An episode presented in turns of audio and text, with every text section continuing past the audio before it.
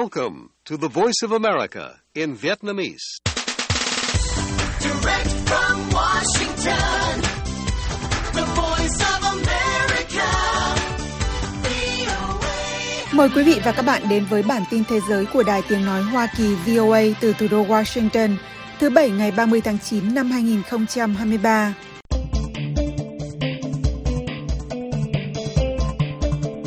Tại bữa tiệc chiêu đãi trước lễ kỷ niệm 74 năm thành lập nước Trung Quốc hiện đại, Chủ tịch Tập Cận Bình là người đọc diễn văn mà thường do Thủ tướng thực hiện. Ông Tập, người đang trong nhiệm kỳ Chủ tịch thứ ba chưa từng có tiền lệ, kêu gọi đoàn kết để không cho bất kỳ thế lực nào ngăn cản. Những tin tức nổi bật khác về thế giới trong chương trình podcast này còn gồm có Chính phủ Mỹ rất có thể bị đóng cửa trong khi số nghị sĩ Đảng Cộng Hòa cứng rắn không nhượng bộ – Binh sĩ Ukraine vui mừng khi nhận xe tăng Abrams của Mỹ. Tổng thống Putin thảo luận về cuộc chiến Ukraine với chỉ huy hàng đầu của nhóm lính đánh thuê Wagner. Mỹ tố cáo Trung Quốc thao túng truyền thông toàn cầu. Ông Kim Jong-un kêu gọi tăng sản xuất vũ khí hạt nhân để đối phó với chiến tranh lạnh mới. Mời quý vị và các bạn chờ nghe.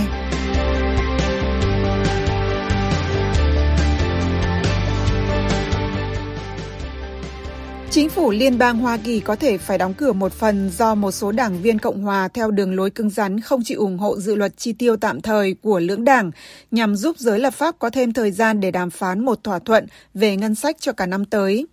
Cục Công viên Quốc gia sẽ đóng cửa, Ủy ban Giao dịch và Chứng khoán sẽ đình chỉ hầu hết các hoạt động quản lý của mình và hàng trăm nghìn nhân viên liên bang sẽ phải tạm nghỉ việc bắt đầu lúc 12 giờ 01 sáng giờ miền Đông Hoa Kỳ ngày 1 tháng 10 nếu Quốc hội Mỹ không thông qua kế hoạch chi tiêu cả gói và Tổng thống Joe Biden không kịp ký thành luật trước ngày giờ nêu trên.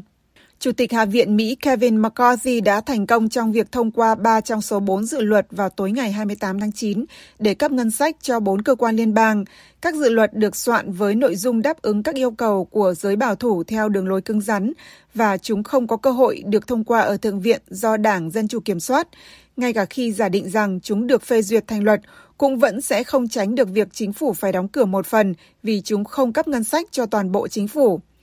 Bộ trưởng Giao thông Vận tải Pete Buttigieg cảnh báo về hậu quả rất rắc rối và nguy hiểm của việc đóng cửa chính phủ đối với việc đi lại của người dân Mỹ. after all of the disruptions to air travel, especially the ones that we Sau tất cả những gián đoạn trong hoạt động du lịch hàng không, đặc biệt là những sự cố mà chúng ta đã thấy vào năm ngoái, cuối cùng chúng ta đã thấy rằng tình trạng hủy chuyến và chậm trễ đã giảm xuống mức bình thường. Nhưng việc chính phủ ngừng hoạt động sẽ đảo lộn tất cả những tiến bộ đó. Nếu chính phủ Mỹ bị đóng cửa, đây sẽ là lần đóng cửa thứ tư trong vòng một thập kỷ và việc này chỉ xảy ra 4 tháng sau khi đã từng có một tình thế bế tắc tương tự khiến chính phủ liên bang suýt vỡ nợ với khoản nợ 31.000 tỷ đô la. Tình trạng các bên làm căng với nhau, một mất một còn lặp đi lặp lại đã làm dấy lên mối lo ngại ở thị trường tài chính phố Wall. Ở đó, hãng Moody's cảnh báo rằng nó có thể gây tổn hại đến mức điểm tín dụng của quốc gia. Nếu chính phủ Mỹ bị đóng cửa, điều này cũng sẽ trì hoãn việc công bố các dữ liệu kinh tế quan trọng, có thể gây ra biến động trên thị trường tài chính.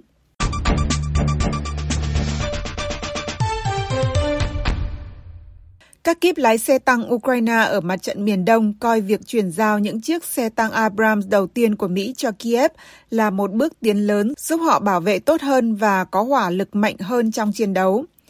Tổng thống Volodymyr Zelensky hôm 25 tháng 9 nói rằng Ukraine đã nhận đợt bàn giao đầu tiên gồm các xe tăng Abrams chạy bằng động cơ phản lực của Mỹ để giúp phòng thủ trước một cuộc xâm lược của Nga.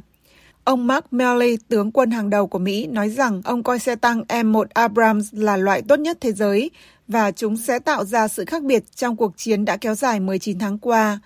Với động cơ mạnh, nòng pháo chính 120mm và lớp giáp đặc biệt, xe tăng Abrams là đối thủ đặc biệt nguy hiểm với các lực lượng thiết giáp hạng nặng khác. Các kíp lái xe tăng Ukraine huấn luyện ở khu vực Donetsk, miền đông Ukraine, cho rằng một khi được triển khai, xe tăng Abrams sẽ là một bước tiến lớn so với các xe tăng thời Liên Xô mà họ hiện đang vận hành. Ông Vitali, 29 tuổi, lính lái xe tăng nói, Xe tăng Abrams có khả năng bảo vệ chống nổ khoang chứa đạn, còn xe tăng thời Liên Xô không có. Nếu đạn phát nổ sẽ không có cơ hội sống sót. Hồi tháng 1, Mỹ đã cam kết cung cấp cho Ukraine 31 xe tăng M1A2 Abrams tiên tiến sau nhiều tháng không mặn mà với ý tưởng triển khai những chiếc xe tăng khó bảo trì này tới Ukraine. Ông Zelensky không cho biết có bao nhiêu chiếc đã được giao cho đến nay. Điện Kremlin trong tuần này nói rằng việc Mỹ cung cấp các thiết bị quân sự như xe tăng Abrams sẽ không làm thay đổi tình hình trên chiến trường. Tướng Milley cũng nói rằng không có giải pháp kỳ diệu nào có thể chấm dứt chiến tranh.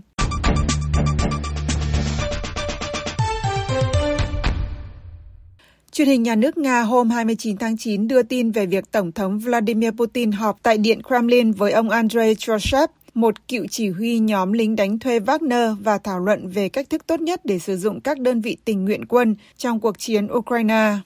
Cuộc họp này càng khẳng định thêm nỗ lực của Điện Kremlin nhằm chứng tỏ rằng nhà nước Nga hiện đã giành được quyền kiểm soát nhóm lính đánh thuê sau cuộc binh biến bất thành hồi tháng 6 của thủ lĩnh Yevgeny Prigozhin, người sau đó đã thiệt mạng cùng với các viên chỉ huy cấp cao khác của Wagner trong một vụ tai nạn máy bay vào tháng 8. Ông Troshev là một trong những cựu chỉ huy cấp cao nhất của Wagner, còn được gọi bằng bí danh Sedoi, tức gã đầu bạc. Điện Kremlin cho biết cuộc họp diễn ra vào tối ngày 28 tháng 9. Thứ trưởng Quốc phòng Nga Yunusbek Yevkorov, người đã công du trong nhiều tháng gần đây tới một số quốc gia nơi nhóm lính đánh thuê Wagner hoạt động, cũng có mặt và ngồi gần ông Putin nhất. Khi nói trực tiếp với ông Troshev,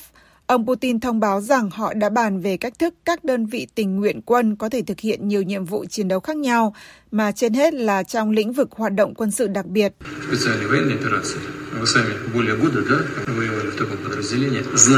Bản thân ông đã chiến đấu trong một đơn vị như vậy hơn một năm. Ông biết mọi chuyện như thế nào, cách làm ra sao. Ông biết trước những vấn đề cần giải quyết để việc tác chiến diễn ra thuận lợi và thành công nhất.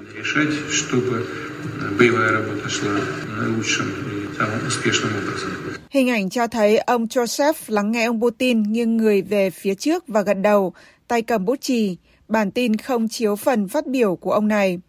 Người phát ngôn Điện Kremlin Dmitry Peskov nói với hãng tin RIA rằng ông Joseph hiện làm việc tại Bộ Quốc phòng Nga.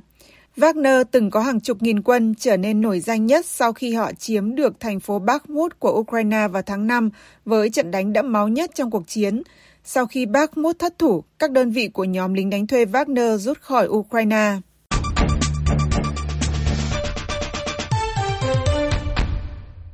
Tại bữa tiệc chiêu đãi trước lễ kỷ niệm 74 năm thành lập nước Trung Quốc hiện đại, Chủ tịch Trung Quốc Tập Cận Bình kêu gọi cả nước đoàn kết trong một bài phát biểu thường do Thủ tướng đọc. Kể từ khi nhậm chức Chủ tịch nước vào tháng 3 năm 2013, ông Tập trước đây đã hai lần đọc bài phát biểu tại tiệc chiêu đãi hàng năm, thường được tổ chức vào đêm trước ngày Quốc khánh mùng 1 tháng 10. Trong những năm khác, bài phát biểu đều do Thủ tướng của ông đưa ra.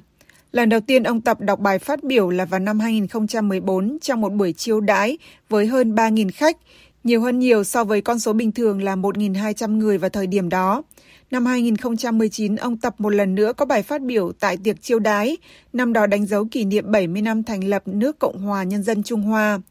Lần thứ ba là vào ngày 28 tháng 9, ba ngày trước lễ kỷ niệm 74 năm. Ông Tập nói với khoảng 800 quan khách, trong đó có một số nhà ngoại giao nước ngoài, tại Đại lễ đường Nhân dân ở trung tâm Bắc Kinh. Thực hiện thống nhất hoàn toàn đất nước là khát vọng chung của toàn dân, là xu thế của thời đại, là tất yếu của lịch sử mà không một thế lực nào có thể ngăn cản được. Khi ông Tập bắt đầu nhiệm kỳ chủ tịch nước thứ ba chưa từng có tiền lệ vào năm 2023, bối cảnh chính trị trong nước của Trung Quốc đã thay đổi, chẳng hạn như sự biến mất không rõ nguyên nhân của hai bộ trưởng nội các và các chỉ huy quân sự hàng đầu.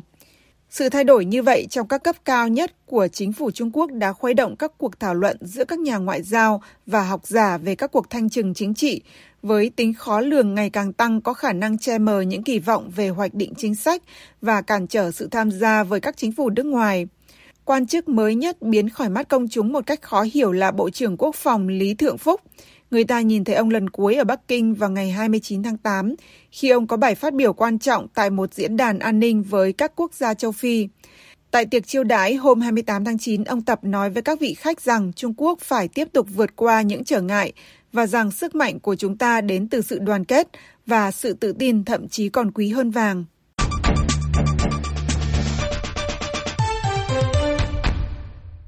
Hoa Kỳ tố cáo rằng Trung Quốc đang thao túng các phương tiện truyền thông toàn cầu thông qua kiểm duyệt, thu thập dữ liệu và âm thầm mua các hãng tin nước ngoài, đồng thời cảnh báo rằng xu hướng này có thể dẫn đến sự thu hẹp mạnh mẽ quyền tự do ngôn luận toàn cầu. Bộ Ngoại giao Hoa Kỳ cho biết trong một báo cáo đưa ra ngày 28 tháng 9 rằng Bắc Kinh đã chi hàng tỷ đô la hàng năm cho các nỗ lực thao túng thông tin, bao gồm cả việc mua cổ phần của các phương tiện truyền thông nước ngoài thông qua các phương tiện công cộng và phi công cộng tài trợ cho những người có ảnh hưởng trực tuyến và thủ đắc các thỏa thuận phân phối mà qua đó quảng bá nội dung cho chính phủ Trung Quốc. Đại sứ quán Trung Quốc tại Washington không hồi đáp yêu cầu bình luận. Vào tháng 7 năm nay, Bắc Kinh phản ứng với thông cáo của NATO cáo buộc nước này thực hiện các chính sách cưỡng ép và truyền bá thông tin sai lệch khi nói rằng thông cáo của NATO coi thường sự thật cơ bản, cố tình làm mất uy tín của Trung Quốc và bóp méo chính sách của nước này. Phúc trình của Mỹ được đưa ra trong bối cảnh đang có tranh cãi về những nỗ lực của Trung Quốc trong những năm gần đây nhằm mở rộng phạm vi ảnh hưởng toàn cầu của các phương tiện truyền thông do chính phủ nước này kiểm soát, đặc biệt là khi cạnh tranh địa chính trị giữa Bắc Kinh và Washington ngày càng gia tăng. Các nhà lãnh đạo Trung Quốc đã tìm cách chống lại những hình ảnh tiêu cực về Trung Quốc mà họ cảm thấy đang được truyền thông thế giới lan truyền. Trích dẫn các báo cáo công khai và thông tin chính phủ mới thu được, Trung tâm Tương tác Toàn cầu của Bộ Ngoại giao Mỹ cho biết Bắc Kinh đã tạo ra hệ sinh thái thông tin của riêng mình bằng cách thu hút giới tinh hoa chính trị nước ngoài và các nhà báo nước ngoài.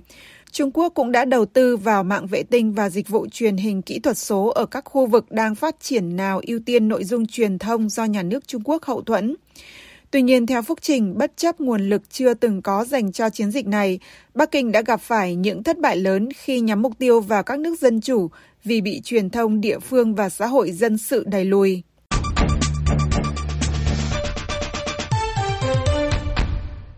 Nhà lãnh đạo Triều Tiên Kim Jong-un kêu gọi đất nước tăng cường gấp bội sản xuất vũ khí hạt nhân và phấn đấu để đóng vai trò lớn hơn trong liên minh các quốc gia đối đầu với Hoa Kỳ trong cuộc chiến tranh lạnh mới, theo truyền thông nhà nước đưa tin hôm 28 tháng 9. Thông tấn xã Trung ương Triều Tiên cho biết ông Kim đã đưa ra lời kêu gọi này trong phiên họp kéo dài hai ngày của Quốc hội. Quốc hội Triều Tiên cũng vừa tu chính hiến pháp để bao gồm chính sách mở rộng chương trình vũ khí hạt nhân của ông Kim. Phiên họp của Hội đồng Nhân dân tối cao vào ngày 26 và 27 tháng 9 diễn ra sau khi ông Kim tới miền Viễn Đông của Nga trong tháng này để gặp Tổng thống Vladimir Putin và thăm các địa điểm quân sự và công nghệ. Chuyến đi làm dấy lên mối lo ngại của phương Tây về một liên minh vũ khí tiềm năng, trong đó Triều Tiên sẽ cung cấp cho ông Putin những loại đạn dược cần thiết để thúc đẩy cuộc chiến với Ukraine để đổi lấy viện trợ kinh tế và các công nghệ tiên tiến của Nga nhằm tăng cường hệ thống phi đạn và hạt nhân của Triều Tiên. Khi Triều Tiên lần đầu chấm dứt lệnh phong tỏa vì đại dịch, ông Kim đã tích cực tăng cường quan hệ đối tác với Moscow và Bắc Kinh trong lúc cố gắng thoát ra khỏi sự cô lập ngoại giao và tham gia một mặt trận thống nhất chống lại Washington. Ông mô tả thế giới đang bước vào cuộc chiến tranh lạnh mới và Triều Tiên nên tăng cường năng lực hạt nhân để đáp trả. Năm ngoái, Quốc hội Triều Tiên đã thông qua học thuyết hạt nhân mới đưa vào thành luật, cho phép tấn công hạt nhân phủ đầu nếu giới lãnh đạo Triều Tiên xem là đang bị đe dọa.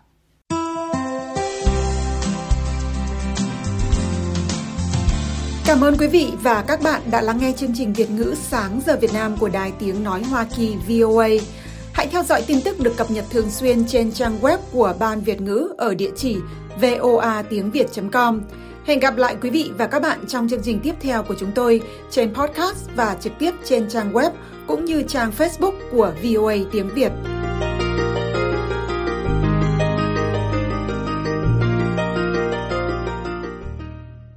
This program has come to you from the Voice of America, Washington.